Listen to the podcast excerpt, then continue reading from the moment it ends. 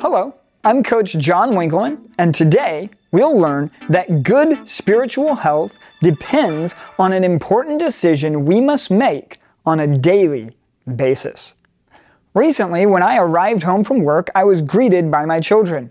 I love it when they come outside to greet me. On this occasion, our two youngest were barefoot. In winter, when the ground was wet, and the temperature was just above freezing. As they exclaimed about how cold they were, I asked them why they came out barefoot. Because we were so excited to see you. Now, let me tell you, that warmed my heart. But I still told them to get inside and warm their feet up. Shoes are something we have to put on daily. If we don't, our feet suffer. Forgiveness is similar. Shoes are not something we put on and never worry about again. They have to be put on every single day, or, in the case of my children, multiple times a day.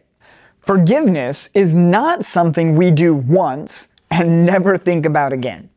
We choose to forgive every single day, sometimes multiple times a day, and that is okay. Ephesians 4, verse 32 says this Be kind to one another, tender hearted, forgiving one another, as God in Christ forgave you. This verse is clear. As believers, as Christians, as followers of Jesus, we are to forgive one another. Notice, however, that it does not say it will be easy or that it will be enjoyable. What does it say? Forgive as God in Christ forgave you. The question is, how have we been forgiven? 1 John 1 9. If we confess our sins, he is faithful and just to forgive us our sins and to cleanse us from all unrighteousness. We have been forgiven and we are being forgiven. Every time we sin, we can ask God to forgive us, and He does. Anyone else have to ask God for forgiveness on a daily basis? That is exactly how we are supposed to forgive others. Every single day. It is not easy. It is not always enjoyable. It is what God has told us to do. We forgive as we have been forgiven. That means every day we choose to forgive, just like every day we choose to put on shoes. Now, here's the other side of forgiveness.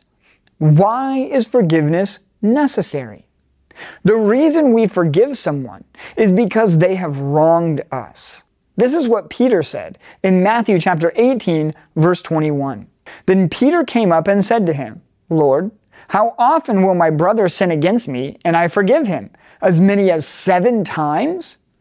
Notice Peter's question. A brother has sinned against him.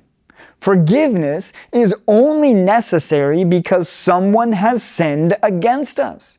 We have been wronged. What do we do? We choose to forgive. And then we see them at the grocery store. As soon as we see them, those feelings of hurt and anger and betrayal start to rise up within us. And so we choose to forgive again. Then we see them at church, and our feelings start to run away with us again. So we choose to forgive again. Forgiveness is not a one time event, forgiveness is a daily choice. Of course, sometimes it is a choice we make every hour, or every minute, or even every second. Don't feel guilty. If you see someone you thought you had forgiven, and you start to feel like maybe you haven't forgiven them after all, make the choice to forgive again and again and again and again until it finally sticks. We make the choice to forgive even when that choice is hard. So here's today's challenge. Consider who it is you need to forgive. Make the choice to forgive them today. Get an accountability partner to pray with you and support you in this. Now go win today.